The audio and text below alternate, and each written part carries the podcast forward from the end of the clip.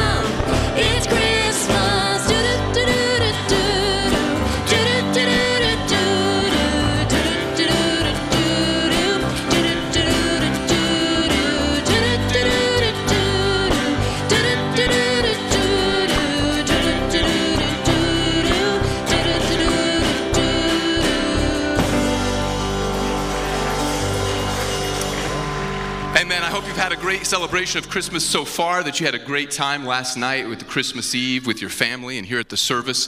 We're so grateful for the family of God that we have. This morning, I'm going to ask our ushers to come and we're going to get the preliminary stuff out of the way pretty quickly so that we can just worship Jesus and remember the good story of his birth. I want to thank you for your faithfulness to the family of God here at Bethany. And, and we're so grateful that as a church, we're not just uh, place to meet, but we're partners together in the good news of Jesus that we're celebrating this morning, that we together get to proclaim the light and life that is found only in Jesus Christ. And I want to thank you for all of the ways that you help us to do that.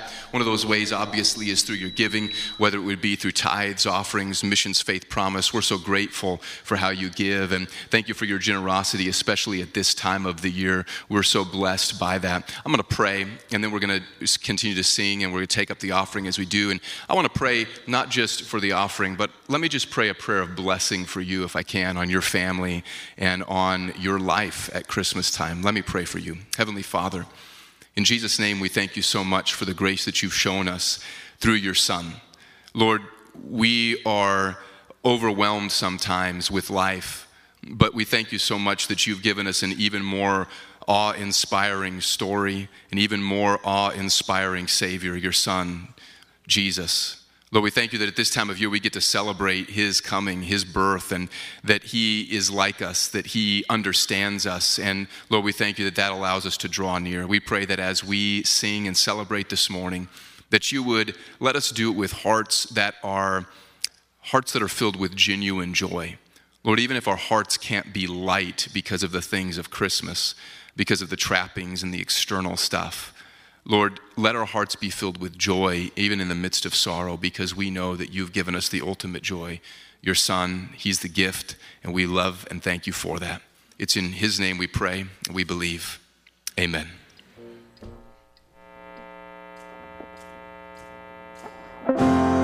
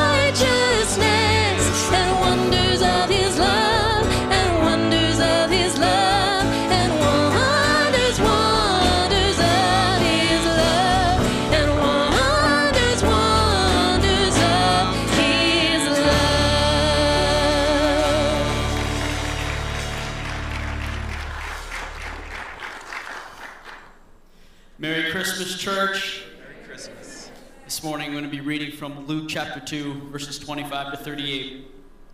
Now there was a man in Jerusalem whose name was Simeon, and this man was righteous and devout, waiting for the consolation of Israel, and the Holy Spirit was upon him.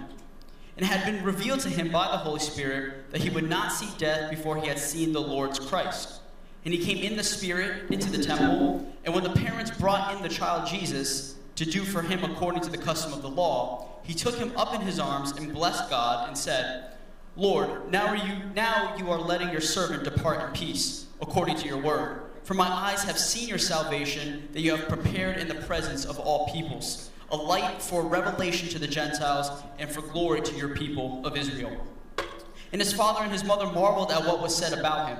And Simeon blessed them and said to Mary his mother, Behold, this, chi- this child is appointed for the fall and rising of many in Israel, and for a sign that is opposed. And a sword will pierce through your own soul also, so that thoughts from many hearts may be revealed. And there was a prophetess, Anna, the daughter of Phanuel, of the tribe of Asher.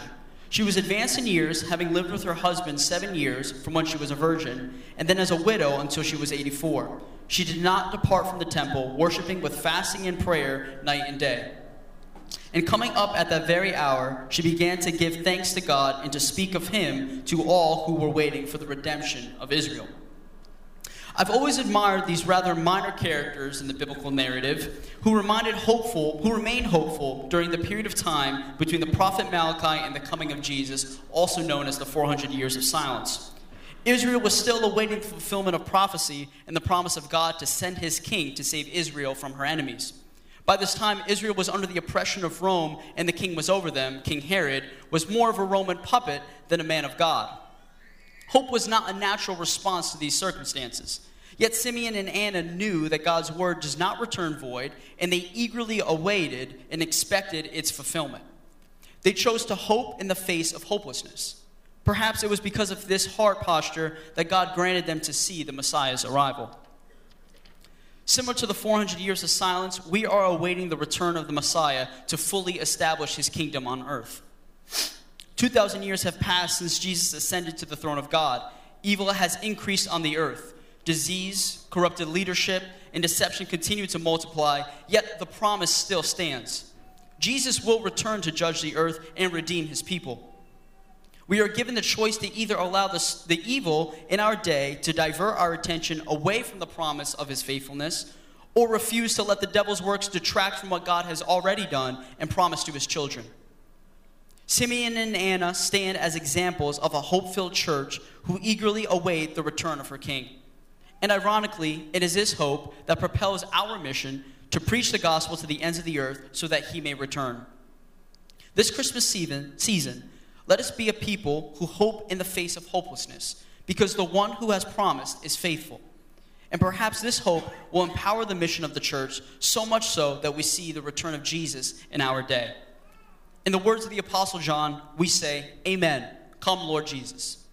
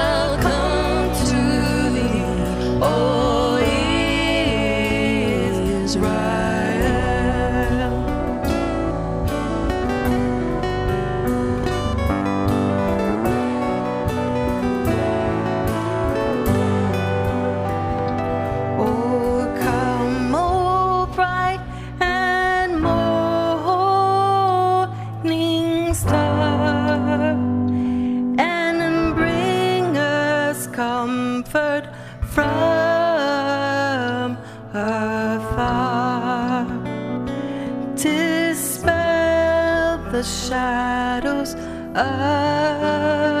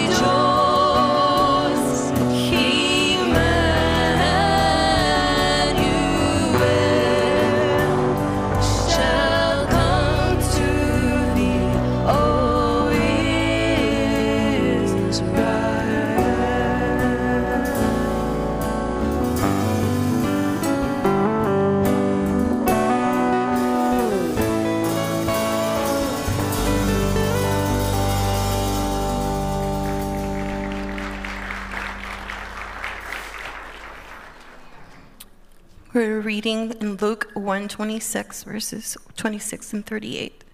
In the sixth month, angel the Gabriel was sent from God to a city in Galilee named Nazareth, to a virgin betrothed to a man whose name was Joseph, of the house of David, and the virgin's name was Mary. And he came to her and said, Greetings, O favored one, the Lord is with you. But she was greatly troubled at saying, and tried to discern what sort of greeting that this might be. And the angel said to her, Do not be afraid, for you are fa- found favored with God. And behold, you will conceive in your womb and bear a son, and you shall call his name Jesus.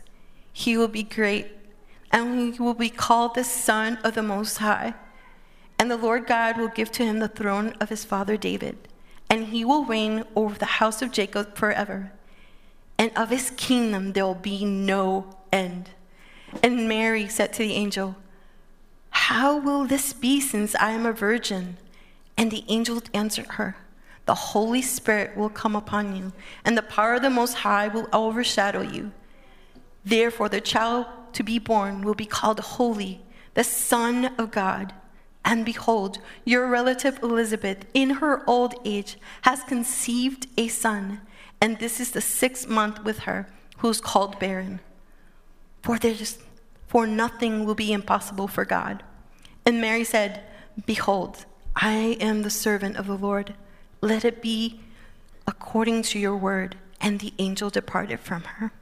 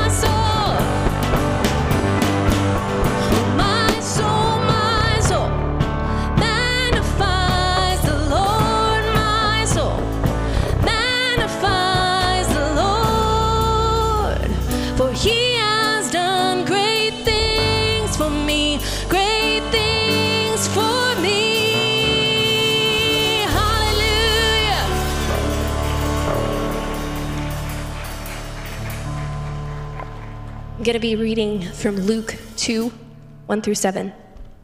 It says, In those days, a decree went out from Caesar Augustus that all the world should be registered. This was the first registration when Quirinius was governor of Syria. And all went to be registered, each to his own town. And Joseph also went up from Galilee, from the town of Nazareth to Judea, to the city of David, which is called Bethlehem, because he was of the house and lineage of David, uh, to be registered with Mary, his betrothed, who was with child. And while they were there, the time came for her to give birth. And she gave birth to her firstborn son and wrapped him in swaddling cloths and laid him in a manger because there was no room for them in the inn.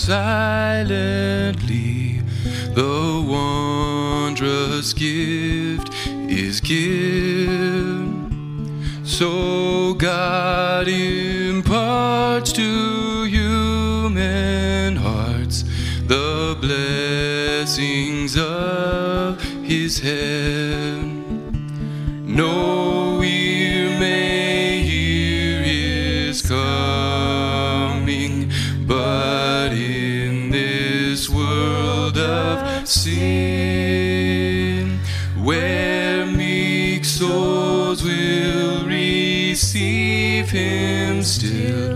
The dear Christ enters in, where meek souls will receive him still.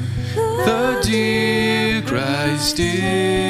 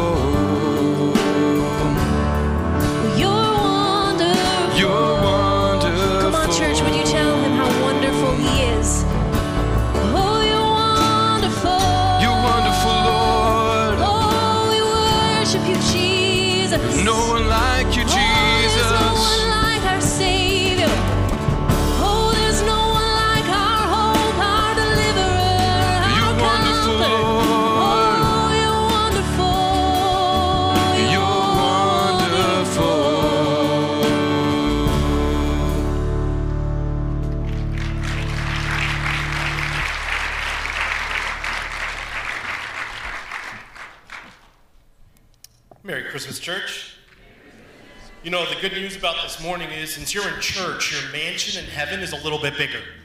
Hmm, I mean, it's an, it's an apocryphal gospel, so if you're at home, you still have a chance because next Sunday is the start of the year, so be at church January 1st. but Merry Christmas. Glad to be with you.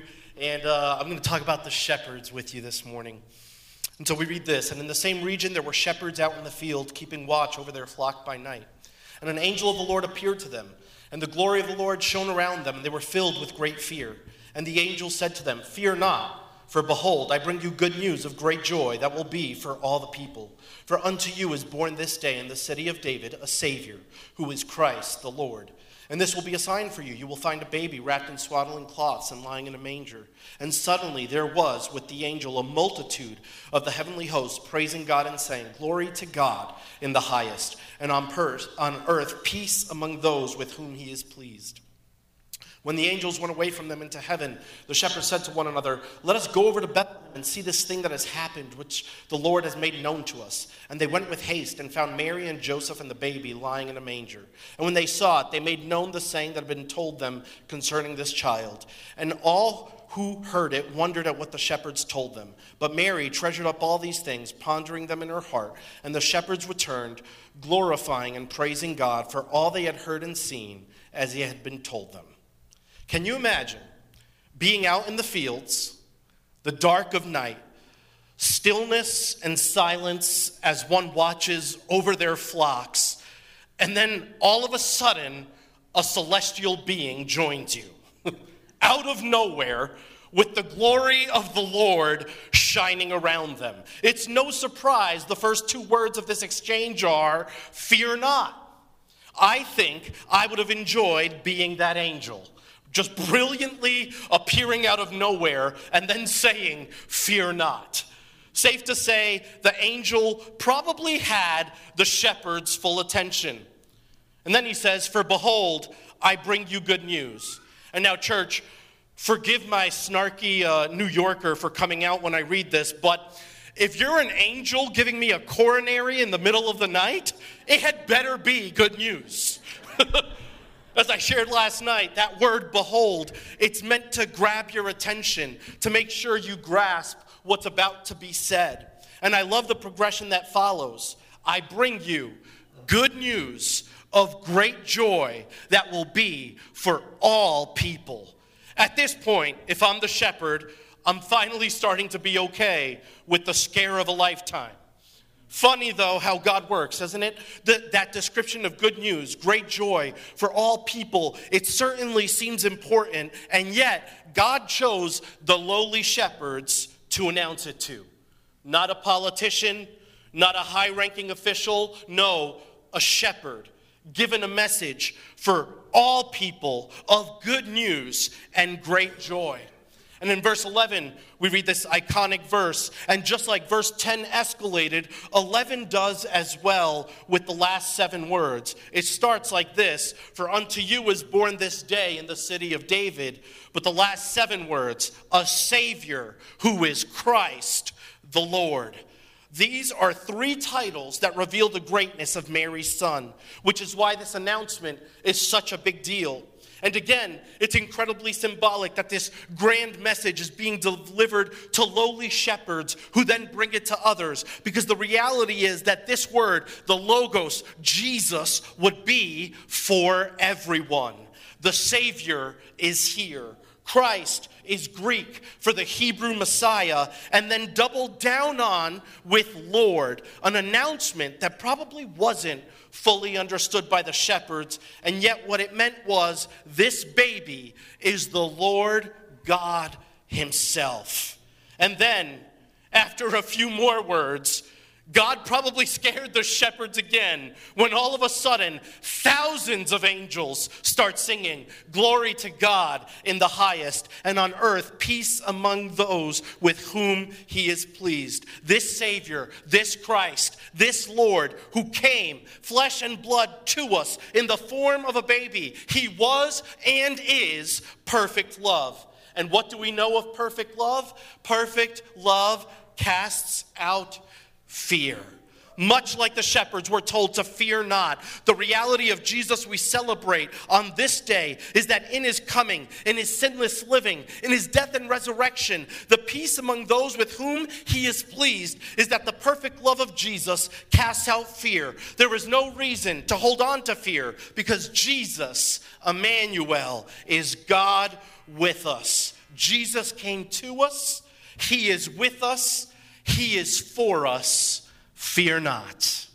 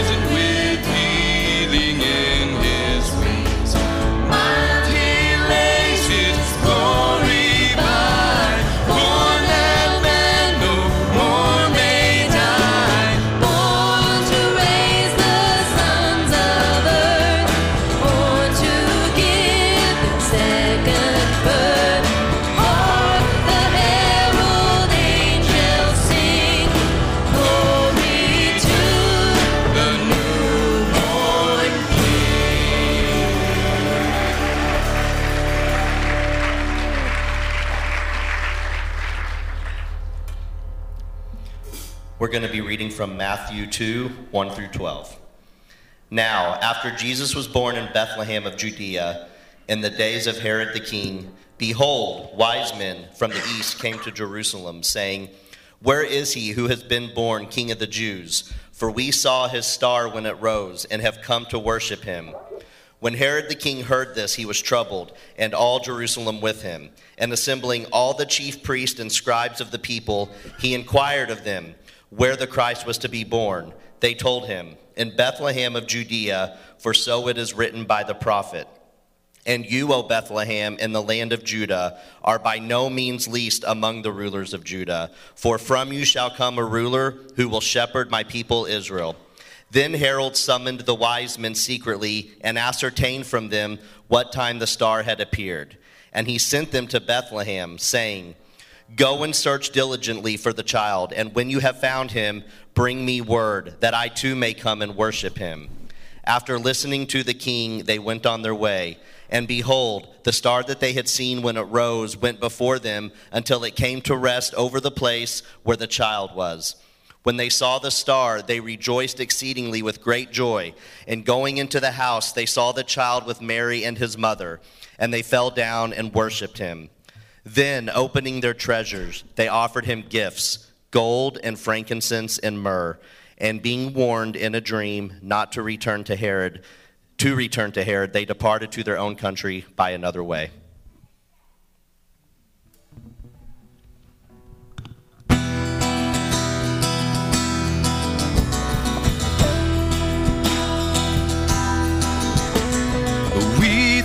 Kings of Orient are bearing gifts we traverse afar, field and fountain, moor and mountain, following yonder star.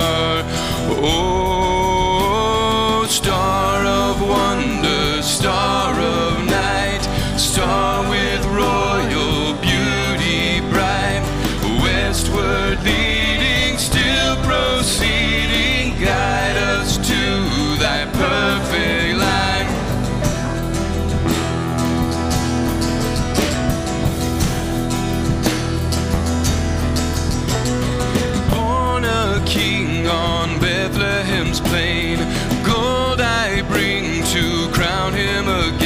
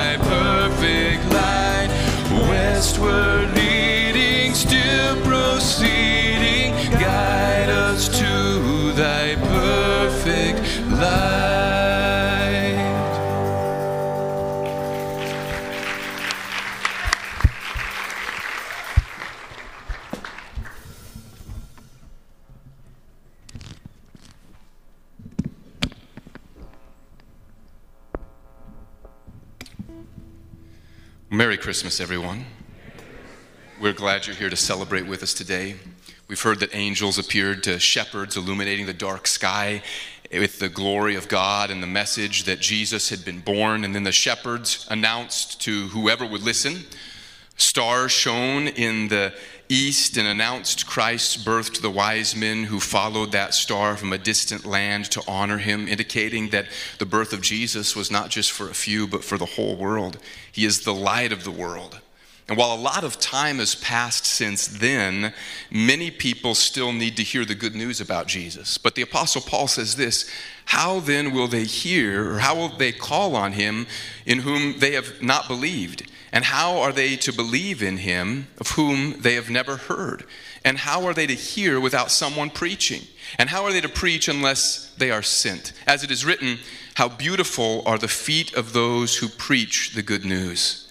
And while God can certainly use angels and he has even used stars, his preferred method to tell people about the good news of the gospel of Jesus is that he has commissioned us, his people, his servants, and he has commissioned us to carry the good news about Jesus, much as the shepherds carried the good news and told others about what they experienced the night that Jesus was born.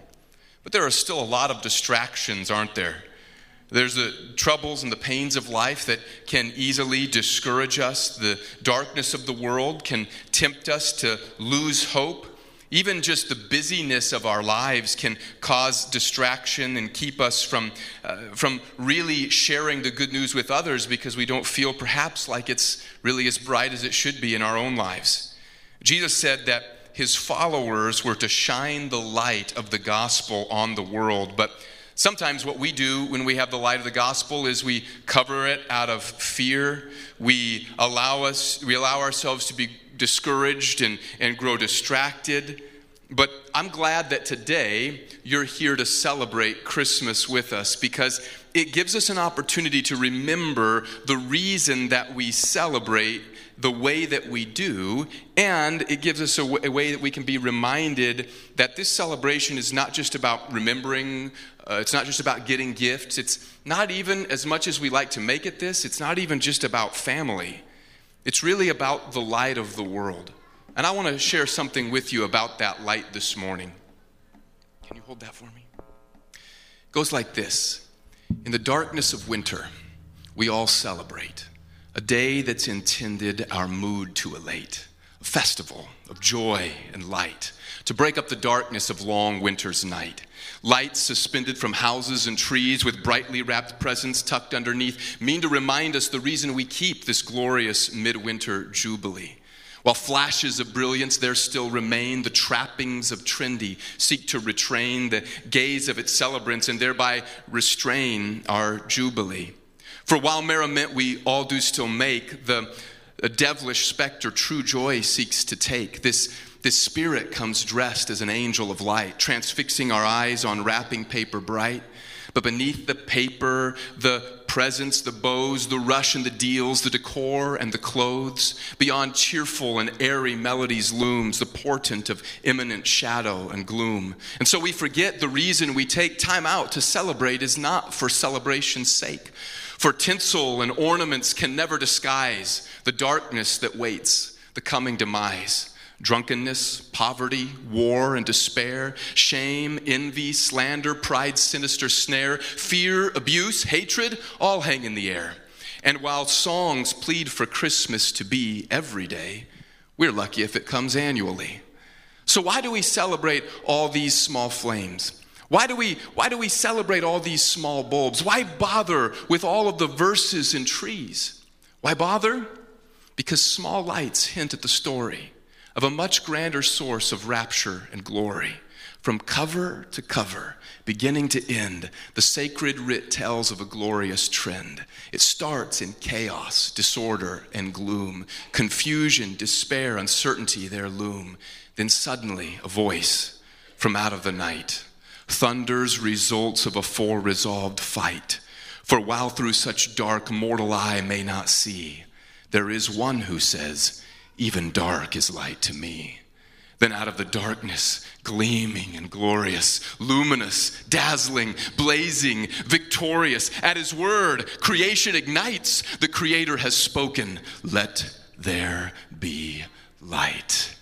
And the light God commanded continues to shine not only in waves or just through space time, it shines in the form of love, hope, and grace, the darkness of sin and despair to displace. For not once, but twice God spoke in the night, once in the beginning and then once mid fight.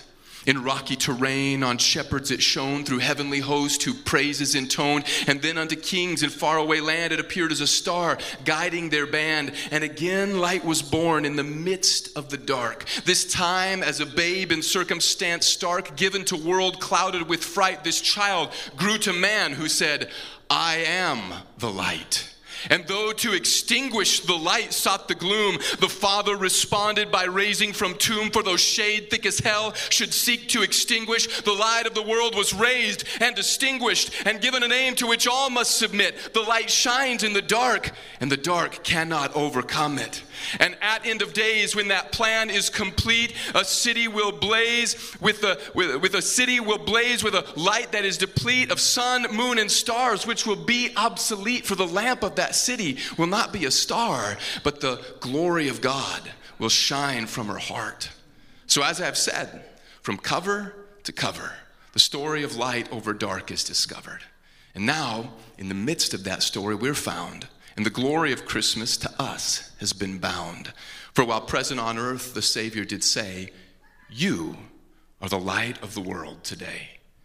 No one lights a lamp to hide, they lift it up so its rays may guide. So now, look what's in your own two hands. Lift up your arms. Put your lamps on a stand. Yes, that's why we celebrate bulbs small as these, because they remind us that nothing can tame the glory of God revealed at Christ's birth the peace and the hope, the love and the mirth. And so I say, don't lower your hands. Lamps on a stand, Christians. Lamps on a stand. And with God in heaven, our lamps will recite that luminous statement Let there be light. Amen. Would you stand with us? We're going to close with a song of praise and thanksgiving. If you need to, you can you can, you know, not symbolically extinguish, but you can extinguish it literally so that we don't burn anything down or you don't burn your nose hairs or anything. And we're going to sing a song of praise. And I want you to stand and let's rejoice together in what God has done for us at Christmas in Jesus. And remember that something that He did 2,000 years ago is not yet done but that it is still shining. His light still shines as we shine for Him, and the Holy Spirit shines through us.